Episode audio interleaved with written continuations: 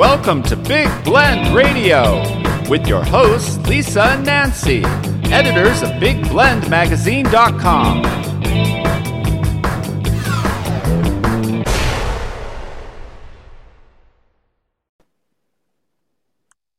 Hey, everybody, welcome to Big Blend Radio with Nancy and Lisa. You know, every first Tuesday, we get excited because we get to focus on one of our favorite places in the country.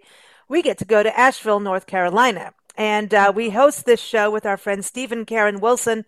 They are known as Mr. and Mrs. Wild because they're either out uh, looking for wildlife or hanging out listening to local bands and regional bands. And actually, they travel all over looking for music. Uh, and they've done it around the world for wildlife, too. um, but they own and run the Lion and the Rose Bed and Breakfast, aptly named, um, in the Montford Historic District of Asheville, North Carolina. I encourage you to go to their site, lion-rose.com. Uh, but today they said, you know, we, we talk a lot about tourism. They've been on the show telling us about what to do, you know, festivals. Uh, they've talked about uh, beer and wine. We've had all kinds of guests on the show talking about the music, the history, um, everything pretty much. But today they were like, you know what? It's April. You know, Earth Day is coming. It's spring they wanted to bring uh, the Appalachian Wildlife Refuge into the spotlight. And so they're bringing Savannah Trantham on. She's the executive director and co founder of the Appalachian Wild Refuge and encourage you to go to their website, appalachianwild.org. So, uh, welcome to the show, Savannah. How are you? Thank you for having me. Hey, we're glad to have you here. And Steve and, Karen, Mr. and Mrs. Wild, um, are you behaving yourselves in Asheville? mm. that, that's a trick question. Sure oh my! are, are, things getting wild out there? I know. Um, well, spring is in the air, right? Um, so, Karen, tell us yes. a little bit about why you you know we want to bring Appalachian Wild uh, Wildlife Refuge on the show. How did you first connect with them? Uh, when we first started, get, when we first got here four and a half years ago, we started looking at um, nonprofit organizations we could help out because, of course, we want to help the community in any way we can. And as you know, like wildlife and veterans are like our main things we like to lean towards. Um, so I just did a search around. We work with um, Asheville Humane Society as well, but I liked Appalachian Wild just because it was something smaller, something that was about rehabilitation and um, releasing back into the wild, and that's something we deeply believe in. Oh, it's awesome. It's um, Savannah, can you give everyone an overview of uh, Appalachian Wildlife Refuge? Because it, it seems like, you know, your region um, is so full of wildlife. Even, you know, the Steve, you talk about, you know, the bears walking through the neighborhood and then even, you know, guests at the B&B think like, why is there a bear outside the window? Who has a pet run, that's run loose, mm-hmm. right? So like, it seems like wildlife oh, yeah. is prevalent whether you're in the suburbs or the city, which it doesn't feel like a city, but you know, um, or out, you know, maybe exploring even the Blue Ridge Parkway or the, you know, Pisgah National Forest, you know, you could be anywhere in the wilderness areas and encounter wildlife. So it seems like you guys um, kind of did this out of the, the, the, um, like just a workload of wildlife that needed help. Yeah, that's right. So, you know, Asheville and the surrounding area of Western North Carolina, it's it's really a melting pot of of people and wildlife. And it is an area that people move into and and they come and visit um, and they spend a lot of time in a lot of times because they want to connect with with nature and wildlife. And it's kind of the perfect mesh of all of those. Um, and with all that we see more and more human and wildlife interactions. And there was a steady need and um, an, an increase every single year of injured and orphan wildlife that needed somewhere to go. They needed uh, a space that created uh, rehabilitative care for them. Mm-hmm. And we just didn't have that in Western North Carolina. And so in um, in 2014 and a little bit before that, we had a group of people come together and, and said, you know, how do, how can we make this happen? And we worked really hard um, to get ourselves established a, as a nonprofit and then really build a foundation um, before we opened our doors and started accepting wildlife as an operation. Mm. And when we we did that, and uh, we opened our facility in 2018, and um, it has been wide open ever since. And the need continues to grow. We see uh, we see an increase every single year of animals that are coming in and the majority of them are coming in because they truly need rehabilitative care. It's it's um, human and wildlife interactions that lead to injured or orphan wildlife that need um, oh. need help to get uh, back to the point that they can go back into the wild.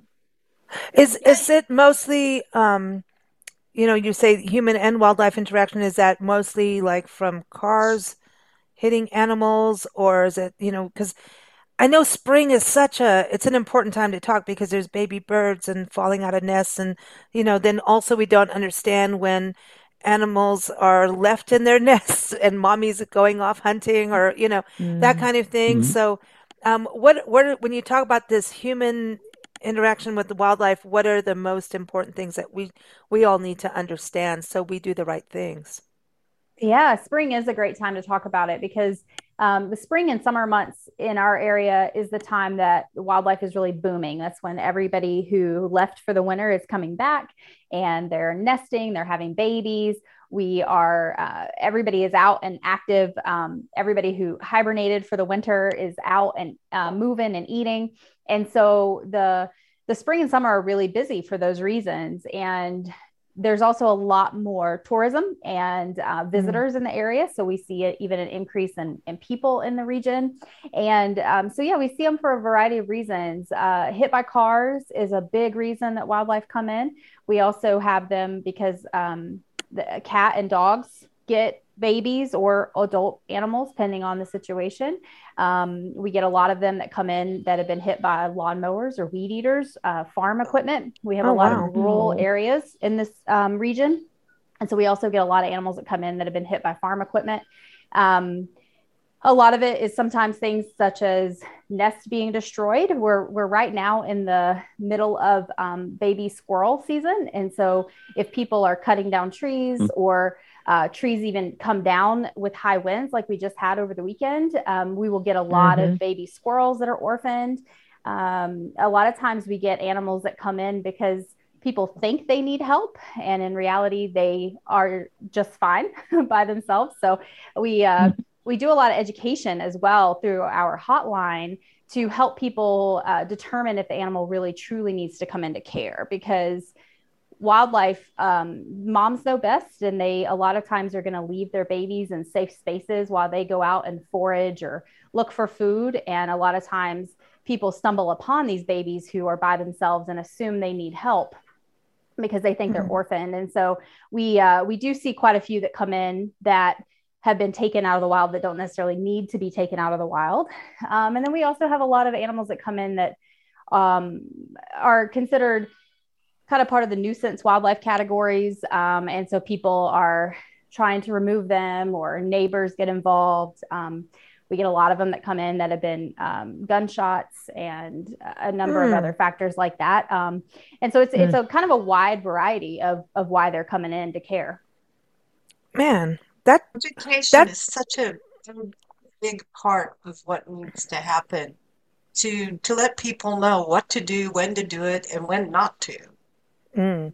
You know, because people mm. do kind of react, and and if they don't know about the animal, first of all, it could be extremely dangerous, and and maybe sometimes removing an animal that just needs to be left alone. Mm-hmm. I see that on space. Yeah, Nancy was saying, you know, when you go on Facebook, there's all these groups, and I belong to a lot of North Carolina groups. It's all Steve's fault. Yeah. I don't know, but there's a lot of mushroom things going on in North Carolina and South Carolina and the wildlife, and you'll see people go, "Oh, I got nothing to do with them mushrooms." Yeah, yeah you right. got to watch out. But the the snakes, especially, people are like, "You need to leave the snake alone." Mm. And like one lady thought the snake was. Mm sick because of the eyes had white over it and somebody's like oh. leave the snake alone he's shedding his skin shedding or her skin, skin. yeah and and mm-hmm. people are like no you've got to take it to rehab now and there's this no. war going on on facebook so how much of what you do is actually trying to get the social media world to understand like leave the snake to shed its skin and let it have a safe right. place while it's doing it Yeah. So, mm. you know, a, a, whole third of our mission and our purpose is education um, and education to the community and to the public. And there are a lot of um, myths and beliefs that are out there about wildlife. There's a lot of things that are uh, cultural. There's a lot of things that are passed mm. down for, for generations. Um, mm-hmm. We live in an area that there, um, especially in our really rural areas um, of this region, that you know, there's a lot of things that are passed generationally. And so we, um, that was one of the things that was really important to us that, you know, yes, we needed a place for wildlife, but we also needed to look at why are wildlife animals coming in? Why are, why are mm-hmm. we seeing patients? and what things that we're seeing uh, as causes do we have the ability to have some control to help prevent because in the ideal world we would actually see a decrease in animals coming in every year because we would be able to help keep more and more animals in the wild and not mm-hmm. having to come in for these reasons and so mm-hmm. we we have our um, our hotline who spends our hotline is open seven days a week uh, 12 hours a day in our busy season and they are a lot of the calls that they're fielding are, are education based. Um, it's a lot of just talking to people, letting them know that what they're experiencing or what they're seeing is normal or is something that's just part of the process for wildlife um, and, and a normal behavior or routine.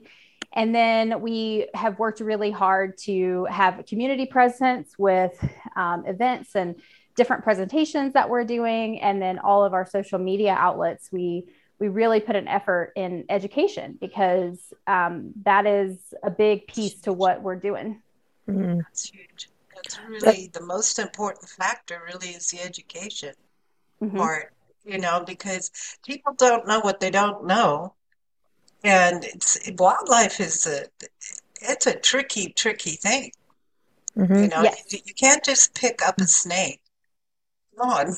Mm-hmm. Well, I know some people who do, but yeah, yeah, I know. but but the, but it, it's a Not it's me. a thing. No, it's a thing because there's relocating or moving, and you know the animal's wild. You know, and that's the other thing. I think people and scared. How much of of mm-hmm. what you mm-hmm. do through education is people not actually understanding how wild an animal is. That they even a bird can peck your eye out, kind of thing. Yeah i think sorry you know, the real the the uh, i mean we have some birds that that are very dangerous yes so the the reality is is that um as wonderful as the internet and social media is um there's a lot of self-proclaimed experts on mm. on mm. things and on topics and um you know if you if you are a part of any of the groups and things if you notice how quick when someone puts out um, a question about a baby bunny, for example, um, it will very, very quickly become there's you know, lots of people who have uh, opinions on how to take care of that baby bunny.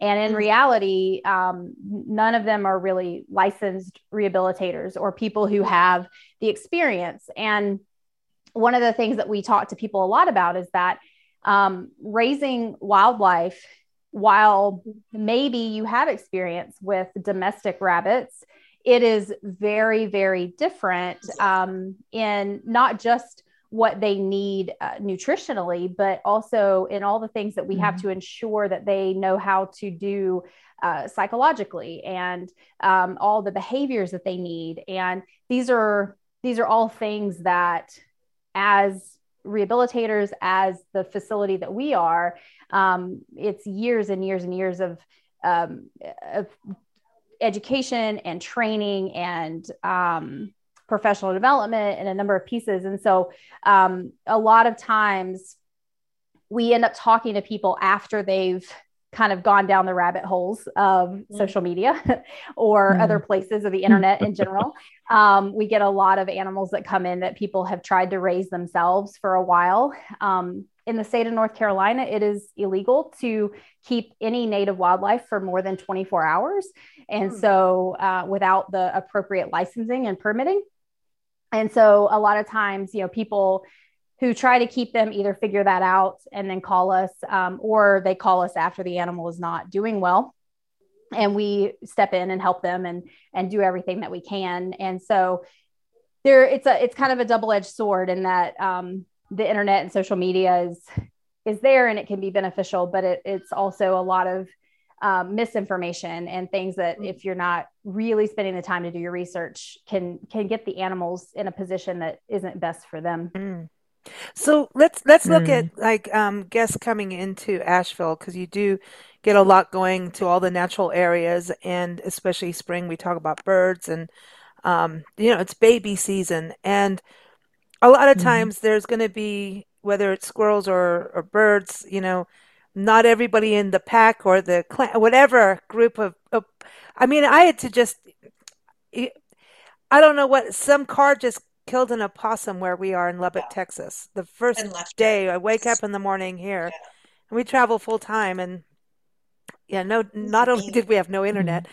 but maybe the opossum and the internet got together. I don't know, but this poor opossum mm-hmm. just got, I think, got hit by a car in the neighborhood. Yeah and it crawled up to where the tree is here and, and passed away. And so I had to take care of the opossum. And I was like, God, what are the rules here? You know, are you allowed to? Are people paranoid about mm. rabies and what do you do? And, and so, you know, there was like this whole thing. And because I, and I was, you know, I'm not, um, uh, uh, uh Nancy and I are very familiar with wildlife and, and done a lot in conservation. And I'm going, oh my God, there's going to be different rules because we're in a different town. I don't know what these are. And that's why mm. I keep mm. thinking we travel full time and we're in parks across the country and everything is different. You know, the mm-hmm. birds are different, the bugs are different, the snakes are different. Yeah. Everything is always different. And mm. we always have to constantly check ourselves like, wait, this is different than here. You know, mm. um, it's not what you just lived with a, a, couple months ago and it's always different and every place has different rules and different behaviors according to what what your your landscape is right? And and your your mm-hmm. dive, your you know ecology is. So it's always this different thing so i always think as travelers we've got to kind of almost I, I would like to see more being done in the tourism um, sphere of understanding wildlife you know, when you think about places like Asheville, you've got the Blue Ridge Parkway, like I was saying, mm-hmm. the forest and Smoky Mountains National Park and everything. And and even sometimes then you're in areas that your cell phone doesn't work. I think as travelers, I feel like we need to kind of arm ourselves with some extra information before we go on a hike. What do you think, Savannah? Like is what can we do as travelers to be better stewards to the wildlife so that if we see something, we know a little bit more. I'm not saying we have to go to college or anything, but there's some basics that maybe we should be familiar with before we just start mm-hmm. stepping out into the wilderness. Yeah, definitely. Those are those are great points, and I think that there's a number of things that people can do um, if they they are frequent travelers or they frequent um, other states, or even if they're just frequenting areas that don't have a lot of good um, cell service or internet service. Um, even if it's in areas like around here where a lot of people are constantly out hiking and um, enjoying the the different um, all the different things that this area has to offer. And, and a lot of that means that there's not self service and internet service. And so um, some of it could just simply be um, spending some time to educate yourself on some of the natural behaviors of some of the most common species, because that's not really going to change from state to state or region to region. Um, so, for example, songbirds, um, we get a lot of bird calls in the summertime with that there's a bird on the ground that can't fly. And with songbirds, once they come out of the nest as babies um, and they're in what's called the fledgling stage, they have to learn to fly. And they do that by coming out of the nest and coming to the ground and then getting basically learning how to use their wings from the ground. And so a lot of times um, we'll get those phone calls that there's there's a, a bird on the ground that's hurt, it's not flying. And in reality, it's a baby that is learning how to fly. And so if we just leave that baby alone um, for a day or a few hours, they very quickly figure out how to uh, get themselves up off the ground. And especially if there are other birds in the area, um, we have a lot of people who bring us birds and say, I was being dive bombed by these other birds while I was trying to pick this one up. and it's in the reality, that's the parents trying to tell you to get away from their baby. and mm-hmm. so when they're on the ground, the parents are still caring for them. They're still taking, um, you know, paying attention to them. And as long as they're in a, a somewhat safe space, there's not uh, cats stalking them or dogs or they're mm. not on the side of a road um, it's totally fine to leave them alone and it could be something you come back and check later see if they're still there um, other ones that are very common are deer. Um, so fawns are ones that babies get left um, in a safe space by mom. They have the camouflage to blend into their environment. They um, they have no scent and and they know to lay perfectly still and so mom will put them in a safe spot she'll go out and do her foraging and other things and then she'll come back to the baby but she will not come back if she feels like there's threats. And so if right. people are close by, if there's dogs, if there's children, um, any of these things that are considered a threat, she's not going to bring attention to her baby. And so mm. a lot of hmm. times, um, mm. those are things that people can, you know, watch from a distance, come back and check later. If it's a fawn that is truly in need of help, it will likely be um, crying and looking for things. So it would might be following you or um, would be up moving around. Those are all indications that it's um, you know looking for mom or it's hungry. Um, rabbits are another one that rabbits make their nests sometimes in the most horrible places and it's just a depression in the ground. Um, mom is only there in the morning and the evening right at dusk and dawn mm-hmm. and you're not going to see her usually. And so if people call us about nest of bunnies they think that because mom is not at the nest the babies are orphans.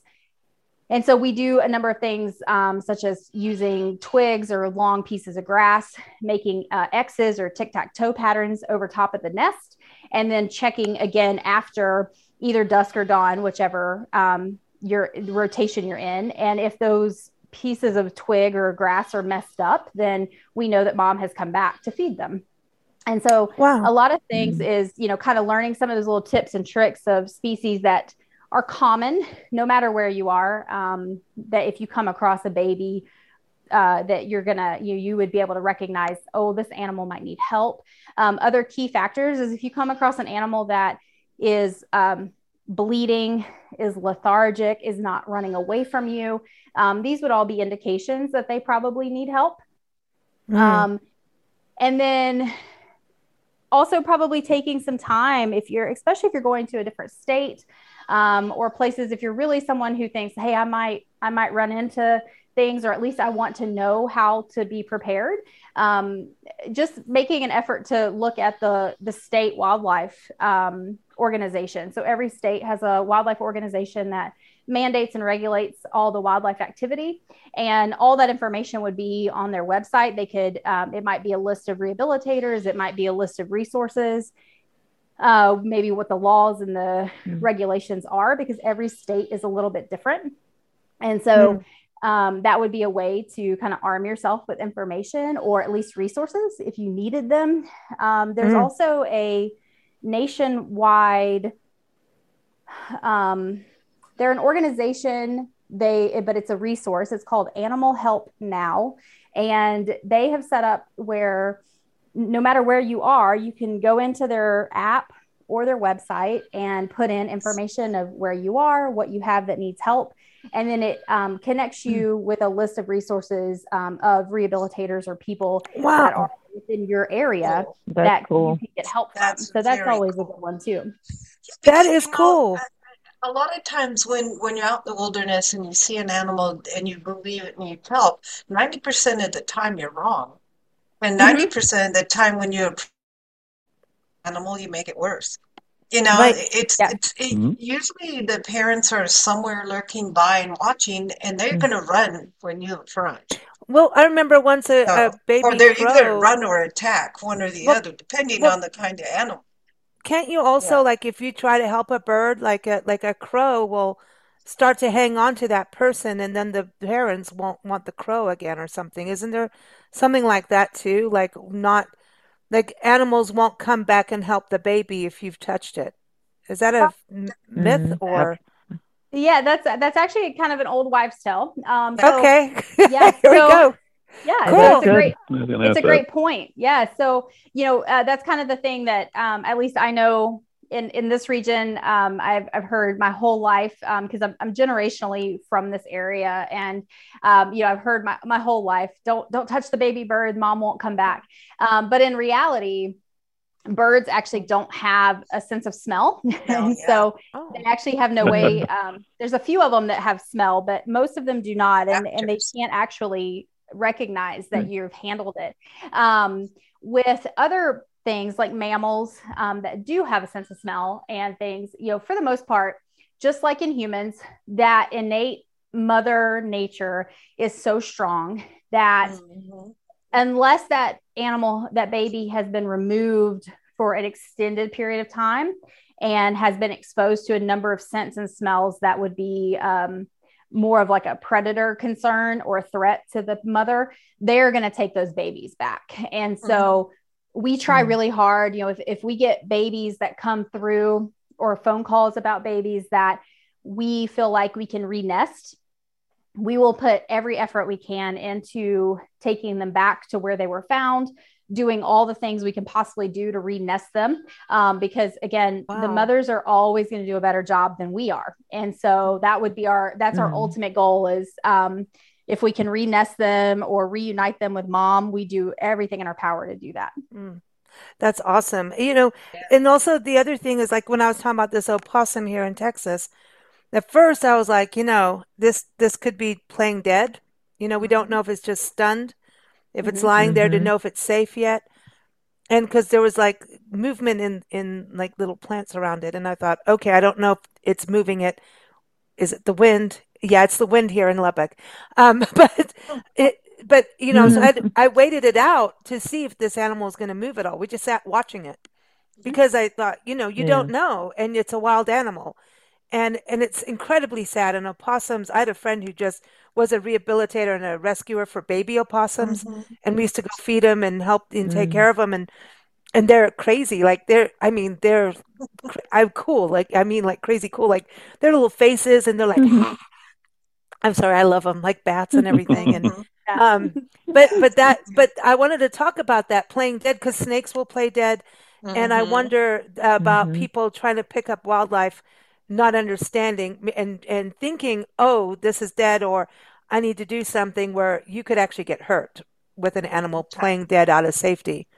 Mm-hmm. Yeah, I mean, I think that the reality is that all wildlife um, pose potential danger to humans, and so you know we we have to look at it in the concept that um, they have to do what they have to do to protect themselves, defend, defend themselves, that kind of fight or flight moment.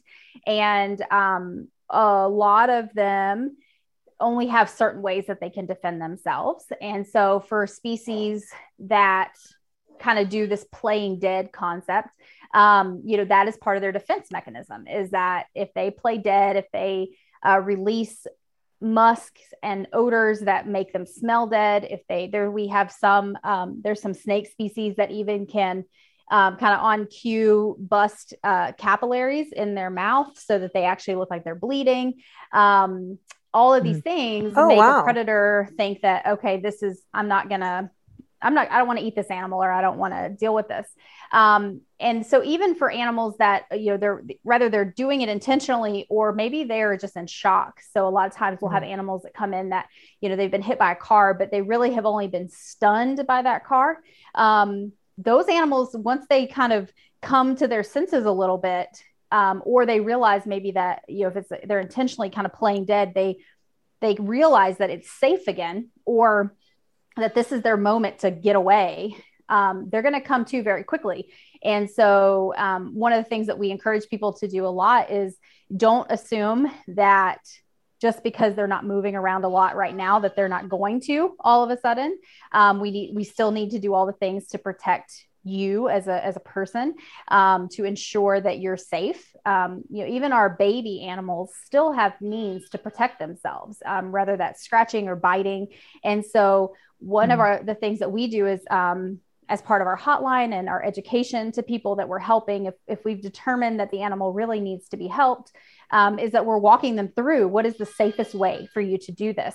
Um, because mm. we also worry not only about the scratching or the biting, um, mm. that kind of thing of a wild animal, but also the fact that animals carry diseases, they carry mm-hmm. uh, pathogens and other things mm. that um, they could be something that you might be susceptible to or you have not been exposed to or maybe your pets or your children and so it's really important that we always make all the effort um, to protect the people who are trying to help or if you're working if you're trying to help wildlife you're protecting yourself um, mm-hmm. in, a number of ways for for safety mm-hmm. reasons mm-hmm. for disease reasons all of those things yeah i remember like the baby opossums we had to wear big long gloves and stuff. Mm-hmm. You weren't you weren't allowed to oh. go and hand feed opossums. Yeah, and like this, that's like this dead a dead opossum. Like you, like I don't. I think you. What would you say if I called you and said, "I think I have a dead opossum, but I'm not sure"? What would you do? What would you say? Like, mm-hmm. yeah. So you know, it would be a conversation to say, um, you know, why? What are what are the things that you're seeing that you feel like that it might be dead or it may not be dead? Um, are you um, is it in a place that you can safely approach it? Um, we get a lot of calls about animals on the side of roads and highways, and people want to help, but you know we often have to be very mindful of that. Is it safe for you to approach this animal on the side of a highway or a road, mm. um, et cetera? So it would be a conversation mm-hmm. about um, your safety of, of the area that you're in, and then if we talk through these pieces and we determine that yes, the animal um, is expired, then it would also potentially with possums because they have a pouch and their babies are in that pouch. Um, they're still viable after mom is gone. And so a lot of times it's also a conversation of, um, you know, are you comfortable checking to see if it's a male or a female? And if it is a female, are you comfortable mm-hmm. looking to see if there's babies um, in her pouch, which is uh, just basically a flap of skin on her belly. And if um, if it is, then we would talk through what's the best way to help those babies if they're still alive. And so um, sometimes for us, that means we just encourage the person to bring us the possum, um, and we remove the babies from the pouch and all that, um, so that it's safe. That we are not asking somebody to do that on the side of a road. Um, we make sure we get wow. all the babies. Um, there's a number of factors that way.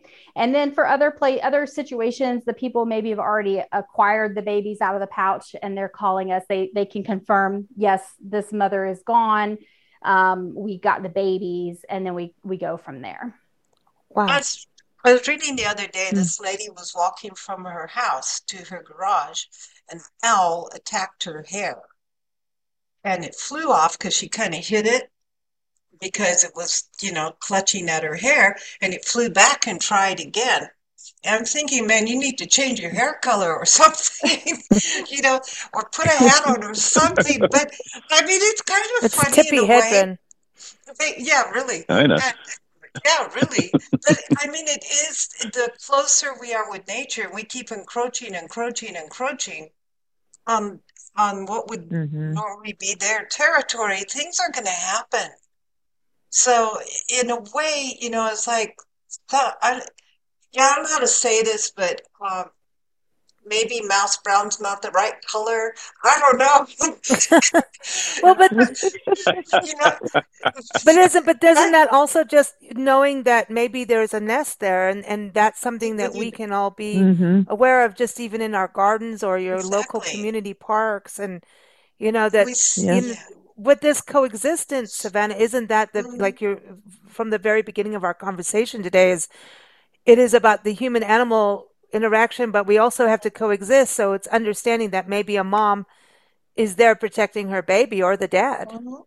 Yeah, absolutely. And a, a lot of mm-hmm. it is understanding that, you know, we, especially in, in an area like ours where um, we're we're seeing more and more development in wild places. Um, we're seeing yeah. more and more mm-hmm. um, wildlife is is right in people's backyard or on their mm-hmm. porches, mm-hmm. et cetera, because of where their their homes are.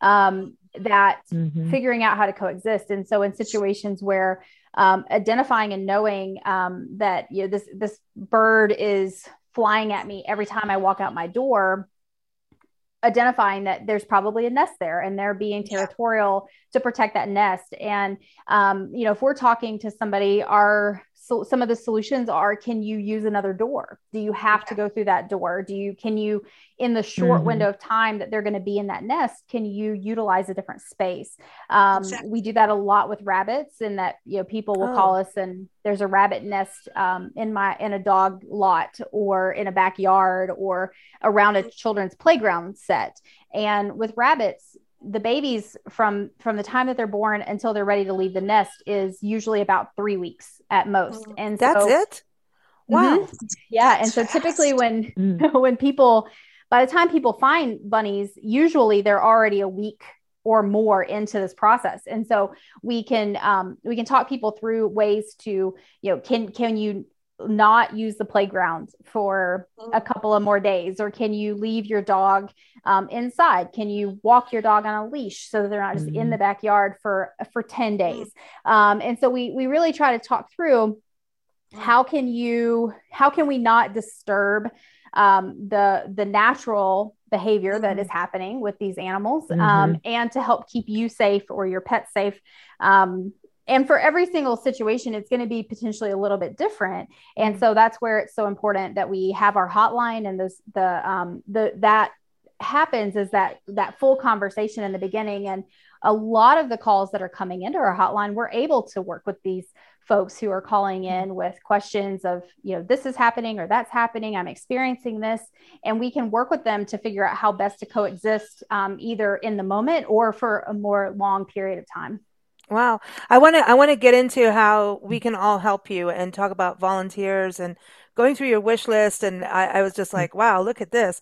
Um, you obviously, you know, you you guys are doing so much and and you're doing it residentially and you know from the tourism side uh, you know the wild areas right but i, mm-hmm. I wanted to just touch on this like steve and karen have a certified uh, wildlife habitat a backyard wildlife habitat that anyone can do in their house, uh, at their house, in their garden, even if they have a porch patio. Mm-hmm. If you it, at your business, um, like Steve and Karen's a bed and breakfast, and and a lot of bed and breakfasts do it, and I wish a lot more did.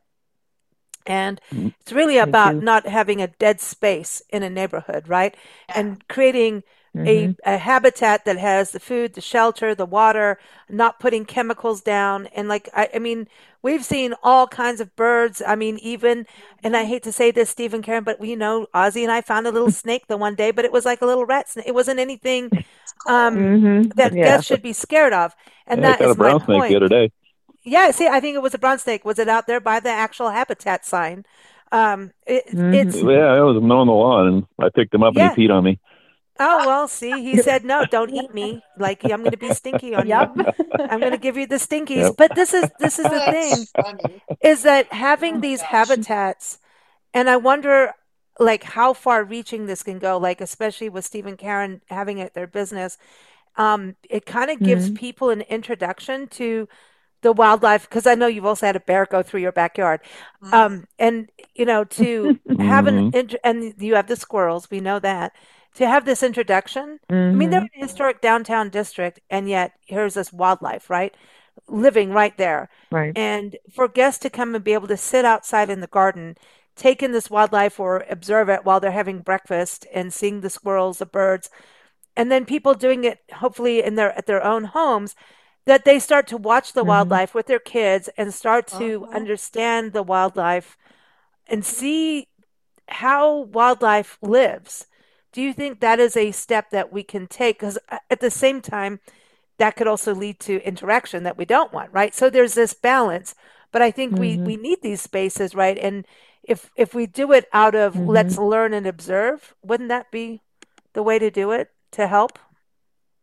Yeah, I think that you know one of the one of the foundations that we try to work off of is that um, we have to cultivate and nurture this uh, desire for people to protect wildlife and wild places.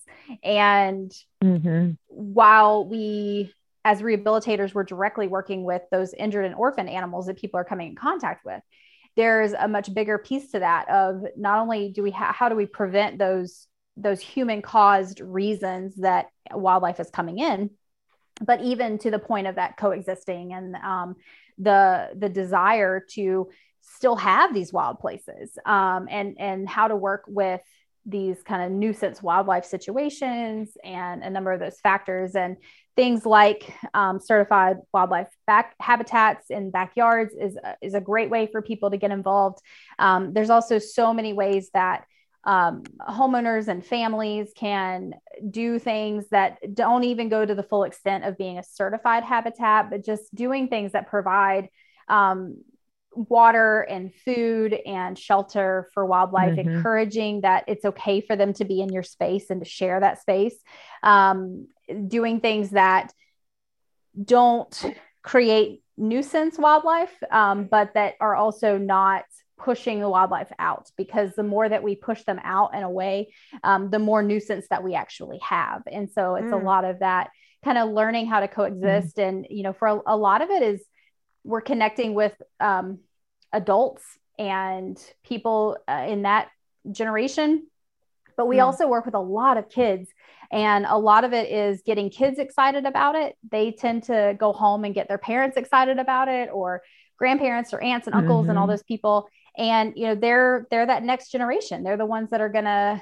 be the ones that really help us um, ensure that it's it's continuing once you know we're not doing it anymore and so um, you know a lot of it is it's that it's it, it goes back to the education the getting people mm-hmm. excited about coexisting and um, what they can do to, to nurture, um, even if it's just having bird feeders and having um, water, b- bird baths and other water that's out there. There's just so many ways that people can do this, um, mm-hmm. whether it's a if they're in an apartment setting or they're in a they own a home with property or it's a business um, that that has abilities to do these things mm. my parents used to yeah. go out into the desert and take tortoises out of the wild Dude. bring them home as pets Dude. And it's not. Mm. And seriously, you know, as a kid growing up, I love all wildlife and animals because I was around them a lot but it wasn't until um, I, you know, I got older that I looked back and went, dude, what were you doing? You actually took animals out of the wild and brought them, even though a tortoise is, it's not like trying to catch a leopard or something, but seriously, they used to do that. There was that generation that, oh, I could just go out here and get this. You know, and mm-hmm. I'm, I'm, I think we're mostly past that now, I hope but there are still times when so. wildlife meets people, and we aren't really taught so much how to react or what to do. You know, especially if you're from a, a, city. If you're from a city, the, yeah, yeah, you don't hear that much. Yeah, and I mean, I remember going to Yellowstone Park, and um, trying to feed a deer and the ranger stopped and said what the heck are you doing? I'm like i'm feeding the deer and he's like no you're not. You do it again. Mm. you know and he, and he said he would give me a ticket. And so i was like they're so cute you know because that's how i was raised you know? And i was pregnant mm-hmm. with lisa at the time and he looked at me and goes you have any idea how dangerous this is you know, and he really taught me a lesson. He really, really did. He almost gave me a ticket for 75 bucks. I had to talk my way out. because I was so my baby. I know he's so cute. Look at those big eyes, you know. And but the deer, the deer did rise up on its yeah. back feet and paw at me, and then I'm oh, like, oh, wow. Uh oh, because now you know why I have such a sick yeah. sense of humor. Yeah, no, something hit me in the like, head. No, and it was like I really learned a lesson that something. day. Yeah, yeah, it was like I didn't know a deer could be aggressive. Mm-hmm. Yeah, you know, deer can. I had, it's, it's a Bambi, you know. I've had to herd deer out of gardens and things for people, and mm. you can get kicks, and they look. Yeah. You, I mean, you've got to. You've got to. Um, it it is a this this crazy. education thing is so huge. And savannah i wonder especially if you're in a city that a lot of times the city i mean they're talking about you know gators are coming in closer in places like oh, south carolina and florida and people are getting hurt their animals are getting hurt because there's yeah. this like almost unawareness like i'm in a city i'm safe. And that doesn't that's not true. Mm. um and it, this coexistence that's why i say like cities they're having hawks and owls nest in places that you never yeah. would think the animals are adapting more than the humans are adapting yet you know we're all supposed to be in this wild world together so i think what you're doing is so huge and important on the education and then the the rehab side mm-hmm. um, how how important is volunteers and how how hard is that because you're dealing with wildlife so there's got to be a ton of training i was looking on your wish list and i see a lot of books on there um, are you working with interns like so how how does that work for you to do that much education on the phone lines and and the rehab work itself yeah. So our facility, um, we started out as all volunteer, and we've been. It's been wonderful in that we've grown to the point, um, fortunately and unfortunately, because the the growth is there because the need is there. Um, and so we've been able to grow to the point that we've added staff now, which is um, which has been very beneficial to be able to do all that we do. Um, but we still really run because of our volunteers. Um, and we have a, a, really large core of volunteers. We have um, well over 100 volunteers that help us in a variety of wow. ways. And that's a um, lot. The, yeah. Mm-hmm. And the things like our hotline, um, our hotline is fully manned by volunteers. And so volunteers make that possible. Um, the we have a number of volunteers that work directly in our facility working with wildlife doing rehabilitative care with us um, and we have a number of people who are doing other things so we we run um, you know we serve all of western north carolina that's depending on who you talk to and what you look at it's it's up to 22 counties. And um, we also even work with um, with some animals that come out of counties outside of western north carolina uh, down into the piedmont and, and beyond. Mm. and so we we work with a large team of volunteers who help us with transport. Um, and so those people are driving hundreds of miles um, every week to get animals to and from finders to us or from us to other facilities.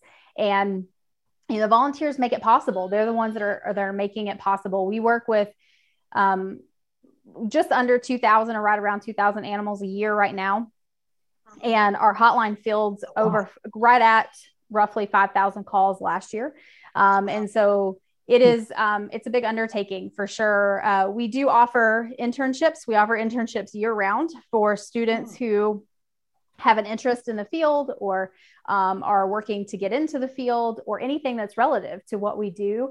Um, we're really unique. We're the we're the only facility of our kind in Western North Carolina, um, and we're the only facility in Western North Carolina that holds a number of the licensing and permitting for different species. And so we offer a unique experience for interns um, and students who want to who want to or need to get the experience of hands-on um, a variety of species the medical aspect. There's a there's a number of things that we can offer with what we do that they can't get anywhere else in this region.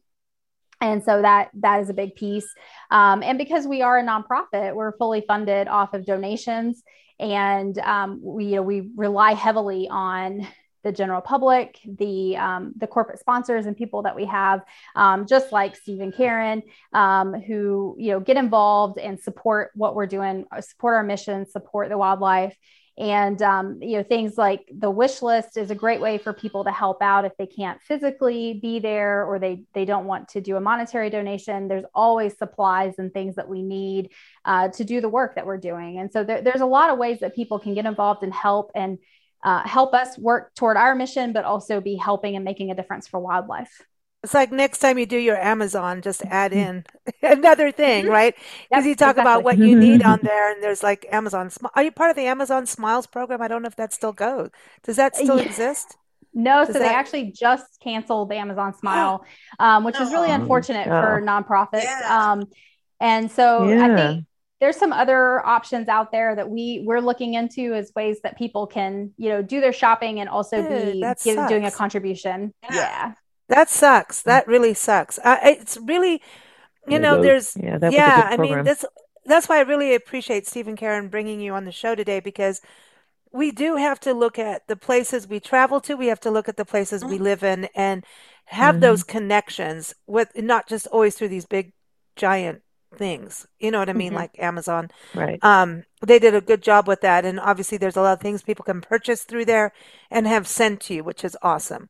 Um, but I think that there's always that extra connection. And I think travelers going through an area can appreciate that and be part of the place that they're in. You know, we're, we're looking at this as, you know, and when, you know, Earth Day's coming up, etc. But really, even those holidays are great. But this is something about when you go somewhere, um, what are you leaving and what are you learning about? What it, there's, you know, there's all these terms uh, you know, transformational mm-hmm. uh, travel and regenerative travel, volunteering, all of these things.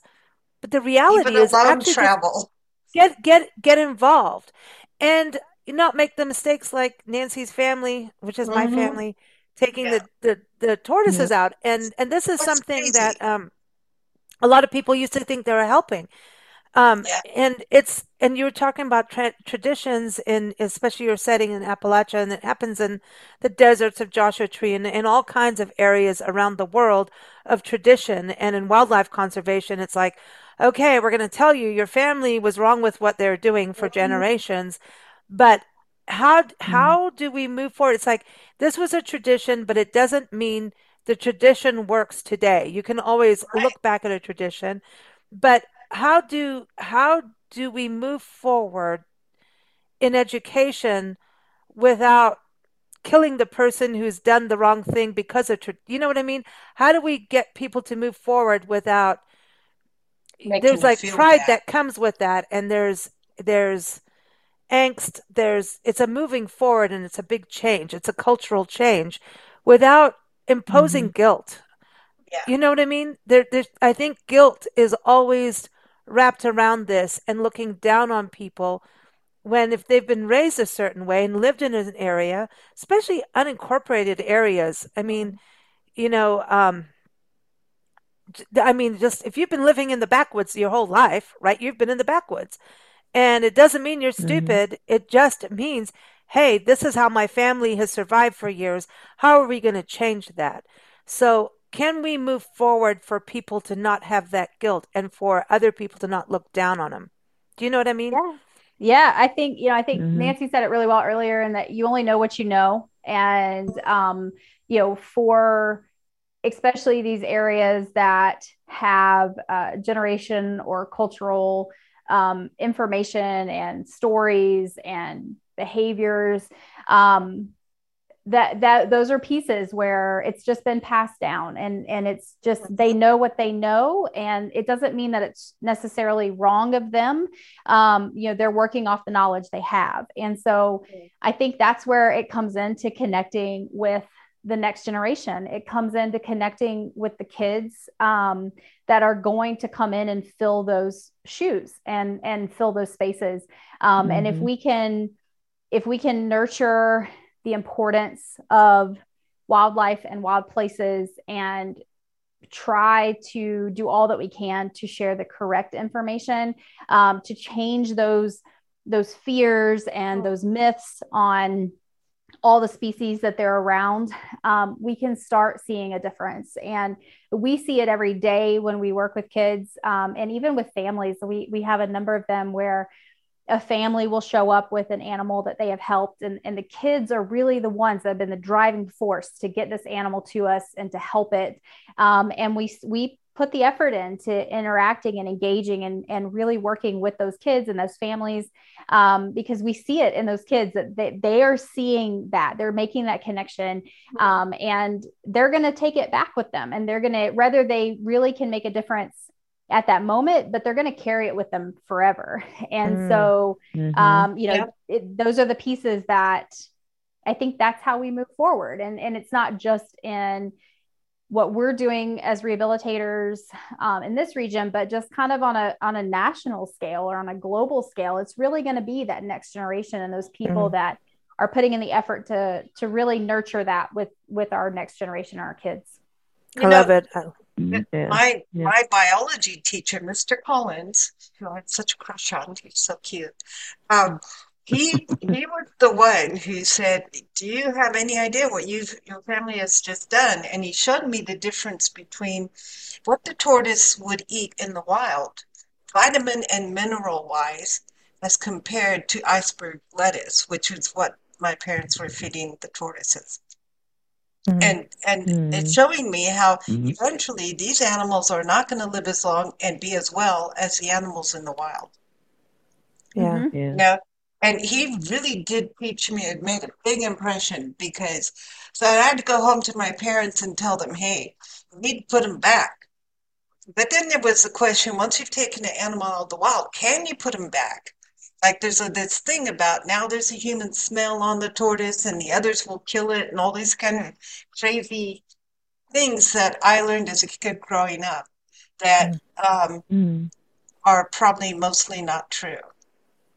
Yeah. You know? Well, there, yeah, there's the factor of, um, you know, like we talked about with the babies and mm-hmm. you know how mm-hmm. long they've been gone. But when you get into bigger conversations uh, like removing tortoises, um, you know, there's a, now a lot of those species that because that was done um, so prevalently in the West, um, when people would go on vacation and they'd pick up a tortoise and bring it back home with them, um, mm-hmm. you know, those species are now really threatened and and yep. they're they're mm-hmm. struggling, and so now. Yeah you know the the next generation is now the ones who are trying to fix and repair that and so mm-hmm. um you know you see you see a lot mm-hmm. of that mm-hmm. and and we do that we see that a lot too is where you know people will take things out of the wild we have these conversations of you know you've had it now for two years three years um you know th- this animal now potentially has lost a lot of the natural instincts to do what they need to do um, mm-hmm. maybe they're now dealing with uh, a number of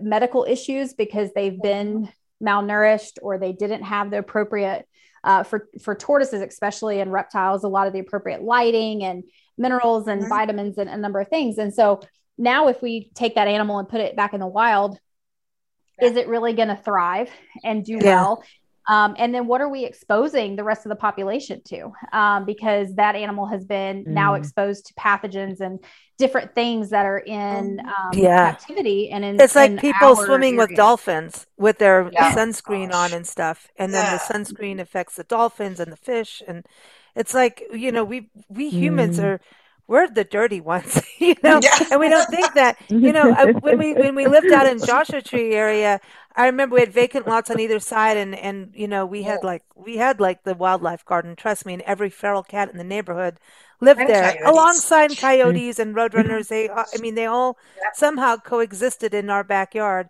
But I yep. remember once these two guys came out and they tried to chase and catch because we had all these lizards, the collared lizards, and we had uh, mm-hmm. chuckwallas and everything. Everybody knew we were the mm. haven because of the water and everything. And these guys came out plants. trying to chase them in the vacant lots, and I had to call the cops on them, and I chased them because I will, yep. I, I, will, I will come after you if you go after a piece of wildlife. I will get you. And these guys were trying to chase them so they could yeah, put them in a pet store. That. They jumped that, over the fence, and we're I like, know. "Oh yeah, we're like, oh this. yeah, watch this! I got spears we're from dangerous. Africa. I'll kill we're you." Dangerous. but, but I mean, I'm not going to kill someone, but like, you know what I mean? They were so. You cut your feet off. I, and yeah, yes, and eat your, eat your, eat feet. your feet, and you'll eat never walk feet. to heaven. That's right. But that's but that but that was this culture there at the time, and it was like mm-hmm. we were in shock. Like yeah. you're stealing lizards and, and chuckwallas out of a and road. They were trying to get roadrunners road as pets yeah. for the pet industry. In California yeah. now has stopped mm-hmm. the pet shops, which is good. But I know the that there's still tons of backyard stuff happening. Yeah um, but that's part of it. I wonder about wildlife, how some of the injuries come is from people trying to get them for pets. Mm-hmm. I don't. Oh, yeah. I don't know if you see that yeah. in in your area of people trying to take them as pets. Um, yeah, we well we see a lot more of is that when people find orphans, um, a lot of times they will try to raise them on their own and, and keep them that way. Um, we are though you know we're we're in an, a region that in appalachias in general it has a lot of diversity with um, the reptile amphibian populations and you know it's um, mm-hmm.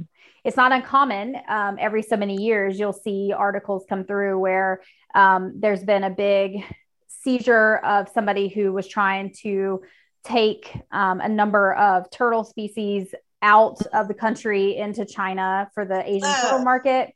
Mm-hmm. Um, and one of the yes. last ones that happened, the bulk of those turtles actually came out of the Southern Appalachians. And so, um, you know, it, it is happening and it, and it is, um, it is a reality of that, you know, that, that, that kind of thing, the black market, the, the animal trade, mm-hmm. um, the, the exotic pet trade is still very, very uh, yep. it, it's a big industry um, and so there's a lot of that that still happens um, kind of all all around us um, you know and, and we see it even in, in our region we see it in a variety of ways oh man well, even well, like we have... the, the movie star industry with permits to have tigers and and lions on their property come on I know it's giving it's, permits yeah, for that. That's crazy. Yeah. I think now we we're getting better in the movies where they don't need to use animals too where they're mm-hmm. you know you know they've we've got so much more and so it's like i look at it as like savannah where you're going like the new generation mm. really working towards mm-hmm. coexistence and and doing the right thing and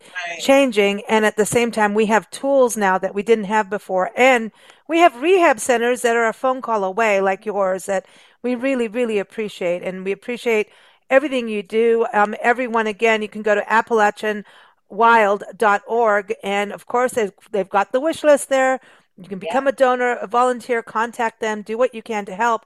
But I think also uh, get to understand the wildlife when you go to Asheville um, and those surrounding areas to understand. And uh, there's so much information on their website too. Look at those flow charts. If you see a bird out of its nest or, mm-hmm. you know, a baby bird, that kind of thing, they teach you about reptiles, mammals, um, their website's awesome mm-hmm. and follow them on social media like Facebook as well.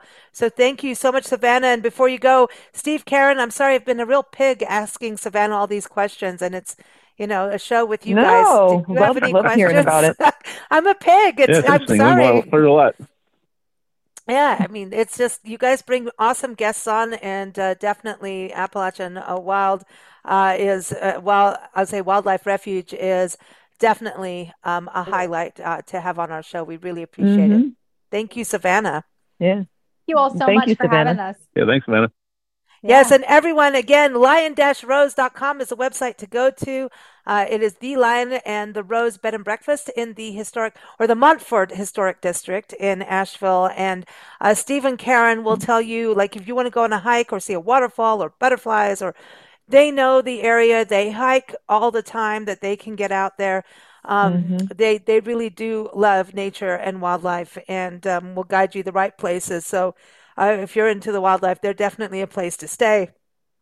Besides, Steve makes good beer and a good and breakfast. breakfast. Yep. Yes, and they've got Ozzy and Oreo, little uh, dogs uh, at the B and B that uh, love to hike as well. So keep up with them there, mm-hmm. and we're mm-hmm. here every first Tuesday here on BigBlendRadio.com uh, talking about Asheville. Thank you all for joining us. Thanks, guys. Thank you. Yeah, thank so you. much.